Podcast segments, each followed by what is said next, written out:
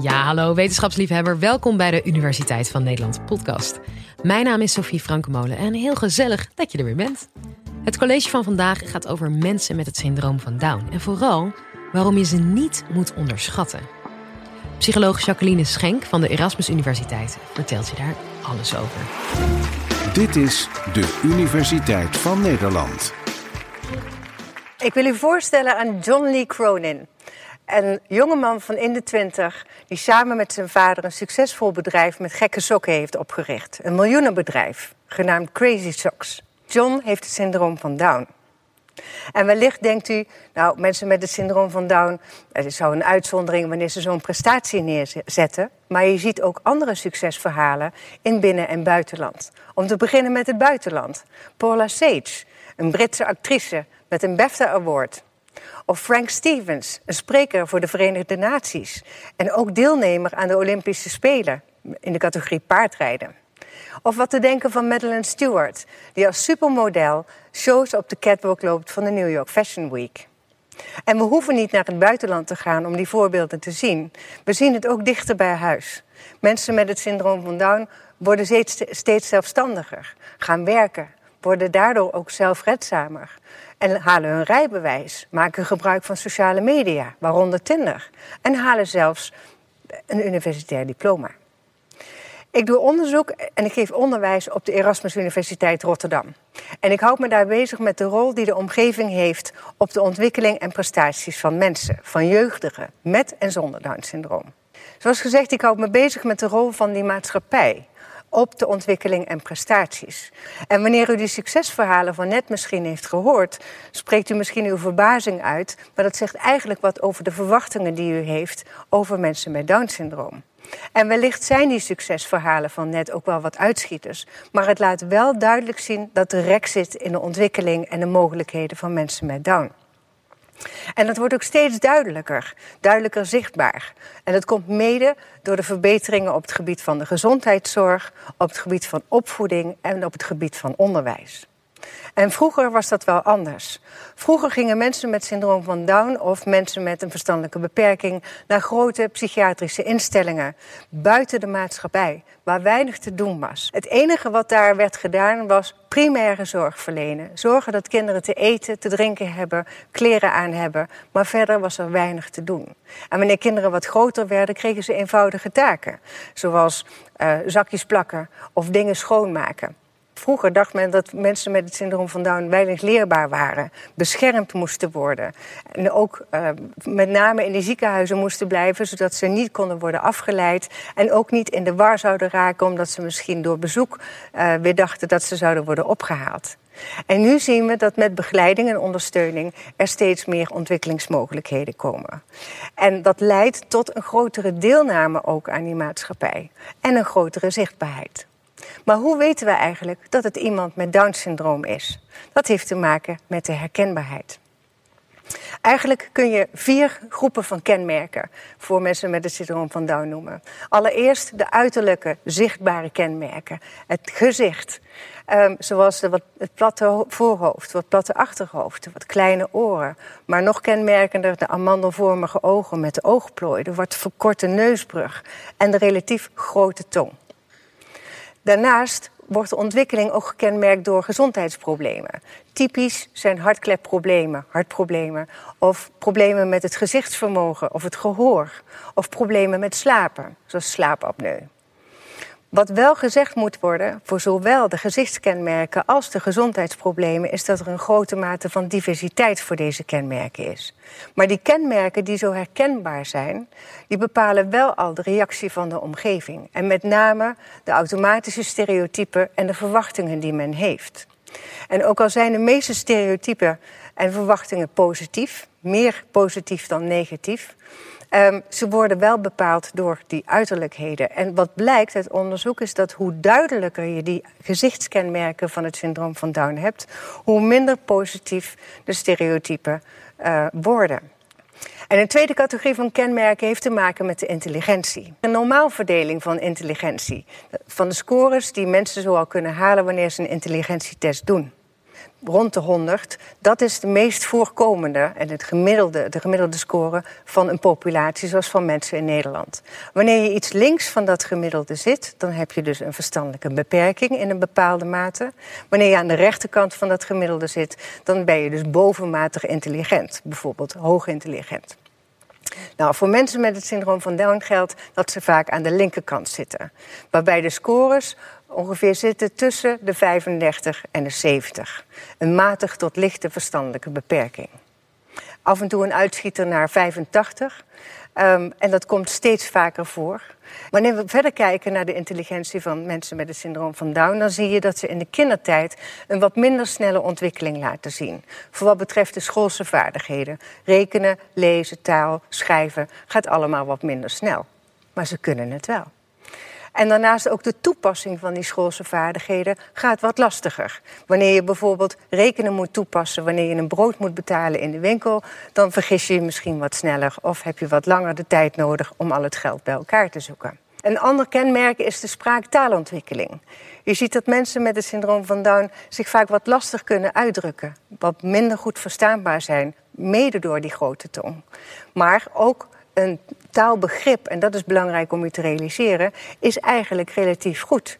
Dus mensen begrijpen meer wellicht dan dat je denkt. Een derde categorie gaat over gedrag.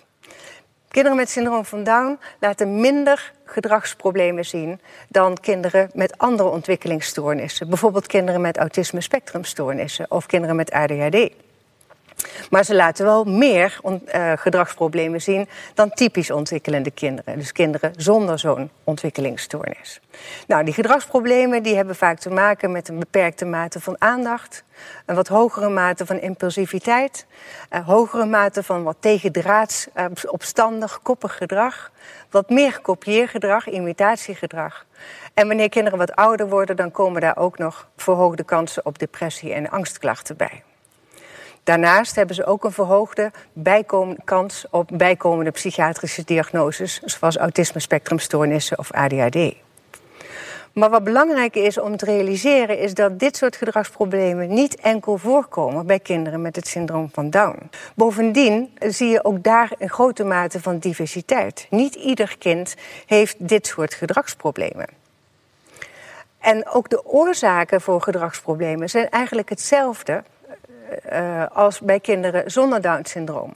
Het kan zijn dat ze worden veroorzaakt door lichamelijke problemen. Bijvoorbeeld dat je te weinig hebt geslapen of last hebt van je darmen of iets niet goed hoort of een, uh, een oorontsteking hebt. De vierde categorie heeft te maken met gevoel. En hier komen de stereotype uh, uh, beelden over mensen met, met Down-syndroom naar voren. Namelijk dat mensen altijd goede zin hebben, altijd goed geluimd zijn, uh, aardig zijn, een makkelijk temperament hebben. Maar dat klopt niet. Dat zijn, is gebaseerd op onderzoek van voor de jaren 80.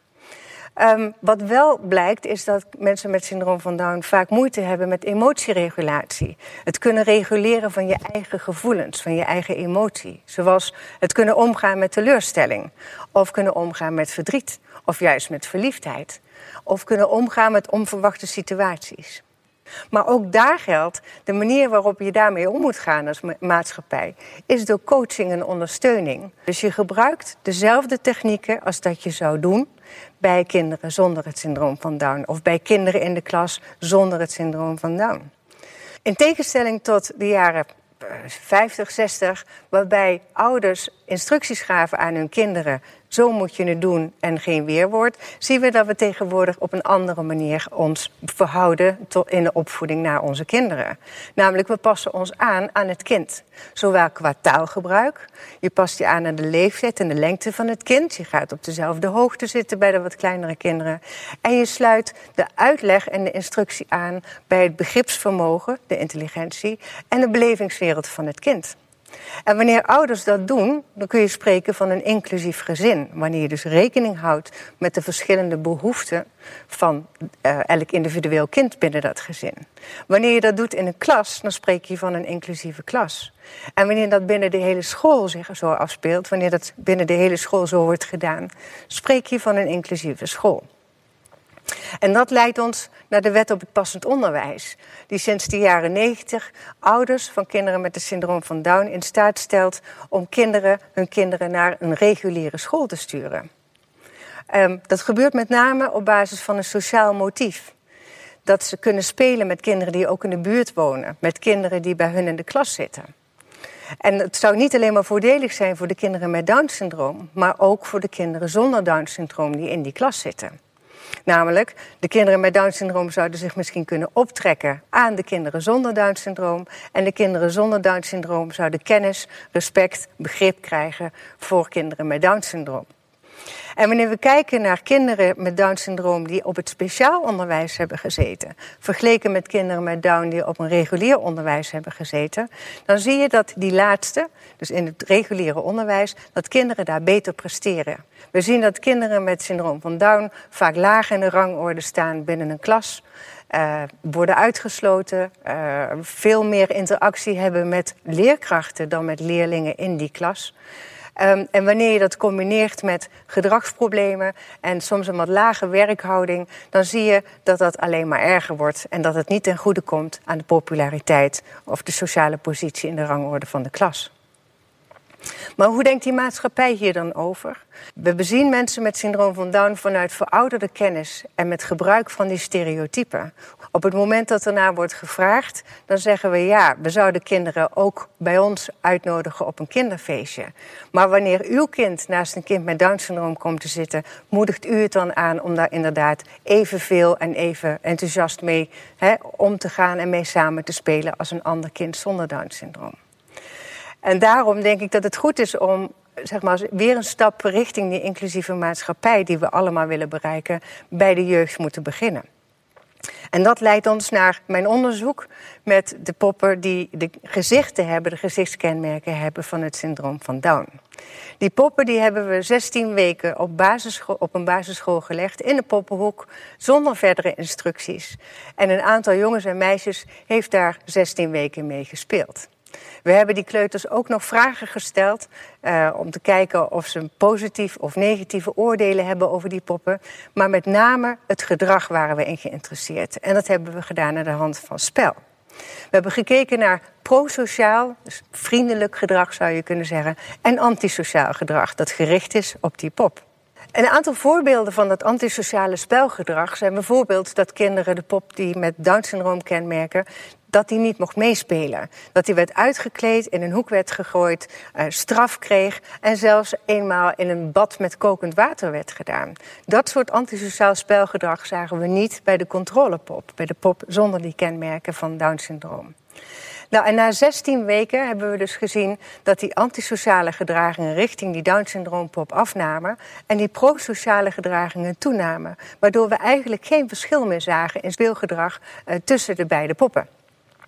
Nou, omdat dit een investering is geweest, eigenlijk die minimaal is. Je hoeft enkel een pop met Down-syndroom in de speelhoek te leggen. En dan krijg je door blootstelling eigenlijk al dat het gedrag van de kinderen naar die poppen normaliseert, hetzelfde wordt. Dan zou je dit kunnen gebruiken als een soort manier om kinderen voor te bereiden op de komst van een kind, een echt kind met Down-syndroom in hun klas. Nou, de aanbevelingen vanuit het onderzoek zijn eigenlijk heel eenvoudig. Eigenlijk zou je in iedere poppenhoek van groepen 1 en 2 van de basisschool... en wellicht ook al in de peuterspeelzalen... een pop moeten hebben liggen met de kenmerken van Down-syndroom. En dat is belangrijk, want je wil uh, zeg maar de mogelijkheden creëren voor mensen met Down-syndroom, net als voor ieder ander, om de wensen en de, de potentie die je hebt qua ontwikkeling te bereiken.